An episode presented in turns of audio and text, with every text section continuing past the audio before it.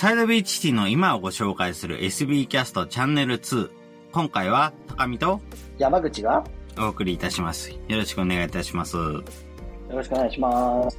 それでは今回は前回に引き続きという形で、えー山口さんにお越しいただいているんですが、そもそも NPO っていうのは何なのかっていうところからわからない方もいらっしゃると思いますんで、そこについてもちょっと復習という形でお話ができればと思いますが、はい NPO はいってそもそもどんなものなんでしょうか、そうですね。えっ、と、まあ、いくつかあるんですが、実を言うと、まあ、大きくは、えー法人かまず法人じゃないかっていうのは、えー大きな違いかなと思います。あのー NPO とか言っちゃうと、まあ、そのと名の通りですね、ノンプロフィットオーガニゼーションなんて組織、まあ、団体も含めて、えー有志のものであれば、もいいですし、サークル的なものでも、えーまあ、NPO と名乗ることができますよね。ただ、えー法人ってなるとですね、えーまあ、僕もこれぶっちゃけ設立したから分かったんですけど、特定がつくんですよね。特定非営利活動法人って名前になりますね。なので、えー非営利活動を特定した法人っていう意味なんですよ。で、その特定っていうのは活動を特定することなんですよ。つまり、えーサイドビーチシティであれば、事業が3つ大きくあるんですけれども、その3つに関して、えー3つを特定した、えーして活動しなさい。NPO です、法人ですっていうような、えー定めがあーつけられているということになりますね。そうですね。ありがとうございます。そうですよね。だからそれを特定するっていう意味で、特定非営利活動法人になるんですね。そうですね。で、あのーそれを、えー横浜市、えーまあ、横浜の場合は横浜市に認証してもらうんですけれども、要はその3つの分野っていうものを申請、私たちはその、え3つの分野で、えー非営利活動をしますよっていうのを横浜市に申請をして、えーそれで、あ、じゃああなた方やっていいですよっていう風な認証を受けて、えー初めて、えー特定非営利活動法人という名前は付けられるという特徴もありますね。他の団体と多分企業とも違う点としては。そうですね。はい。ありがとうございます。そのはい市に認められるっていうところが、他の法人とはすごく違うところになってくるかなというふうに思うんですけども、この市にの報告っていうのも必要なんですよね。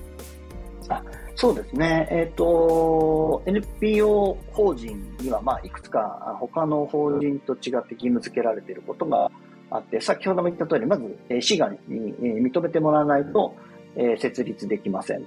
というのと、同時に、えー市の方にですね、えー例えば役員の状況はどうなのかとか、えー財政状況ですね、えーそういったものと、あとさらに活動の内容を、えー報告する義務があります。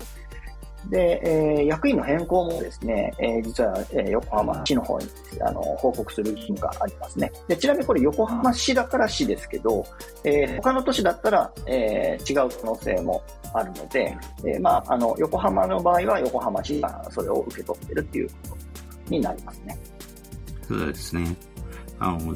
結構やっぱりサイドビーチに関わっている団体の中でも、やっぱり、他の行政市とか、あとは東京とかの、えー NPO というような方も関わってますし、そういうような人たちはそれぞれの自治体で、えー認可をもらって活動しているっていうような NPO になるんですね。そうですね。ありがとうございます。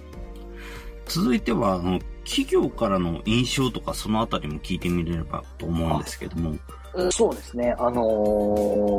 ーすごくよく聞かれるのがですね、えーあの、いわゆる儲かっていいんですかとかですね、あの、全部無料なんですよね、みたいなっていうと、その辺偏ったことを聞かれるので、ちょっとここも説明しておいた方がいいかなと思いまして。ああ、そうですね。基本はそうですね、あの、多いのがね、あの、儲かっても大丈夫なんですかみたいなこと言うんですけど、基本は、あの、会計処理上は別にあの、利益を出しても構わないというふうにはもちろんなってます。厳密に言うとですね、事業をきちんと、あの、非営利活動と、えそれ以外の活動とちゃんと分けて、えーやってくださいねというふうに言われているので、えー、もちろん、その、非営利事業、非営利事業では、その名の通り、あんまりこう、利益が出ない構造になるはずなんですね。なので、えー、でもそしたらいつまでたってもあの自利品じゃないかって言われるんですけど、えー、例えばその他の事業で収益を出すこともできますし、その収益を、えー、出たお金を、えー、ある程度、えー、従業員に還元することもできます。唯一できないのが役員に、えー、そのお金を還元することができないっていう認識ですね。ごめんなさい、すごい詳しい人が 師匠の人とか詳しい人がいて、僕の人は若干間違ってるかもしれないですけど、大枠それで合ってると思いますね。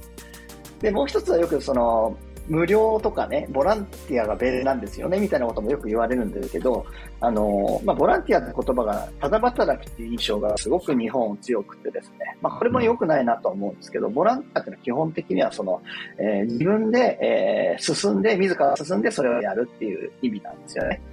えー、なので、えー、他の法人ってどっちってとこうなんか働かされてるという点ですけど、あのー、まあ、給料をもらう代わりに働くっていうような、あイメージがあるんですけども、そもそも NPO っていうのは自分たちがこういうことを、えー、社会課題があって、こういうことに取り組みたいから積極的に自分たちで、えー、声を上げて、なおかつ、あの、体も動かしてやるっていうところが、多分他の企業に比べて、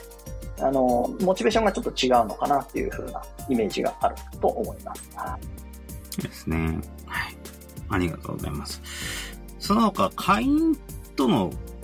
関わらせとか、会員っていうのは立ち位置についてもちょこっとお伺いできますか？そうですね。えっ、ー、と、会員はイコール実は社員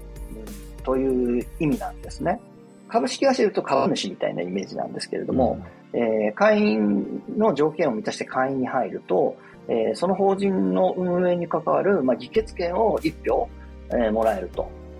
で、えー、その会費の、えー、高い安いに関係なく1票がもらえるっていう意味ではちょっと株式と違うんですね。株式の場合は株式をいっぱい持ってる人が、まあ、議決権も多く持つっていうふうな、えー、ことになると思うんですけど、えー、NPO に関しては会員が1票ずつ持っていて、えー、それぞれが、えー、その法人の運営方針だとか、役員に関してちゃんと、えー、議決権を持っていて異議申し立てが出るっていうのはポイントかなと思います。うん。そうですね。ありがとうございます。実際そうですね。毎回、こちら、サイドビーチシティだと割と9月の中旬にありましたけども、総会をやったり、はい、総会で、えー、いろいろと話し合いをしたり、えー、こういう風にやりますとに、新しい要望とかも結構寄せられたりとか、いろいろ話し合いしてしましたものね。はい。そうですね。まあもちろん一般の企業は株式、あ株主総会という形でもちろんそれをやってるんですけど、えー、さっきも言った通り、あの、マイノリティはどうしても、あの、意見が通りづらいっていう状況ですけど、NPO は、えー、平等に意見を通るというふうな仕組みになります。はい。そうですね。ありがとうございます。はい。これで結構、あの、NPO というものも、うん、形が見えやすくなってきたんじゃないかなと思います。ありがとうございます。それでは、今回はそういうところで終わりにしていきたいと思います。今回はどうもありがとうございました。ありがとうございました。はい。ありがとうございました。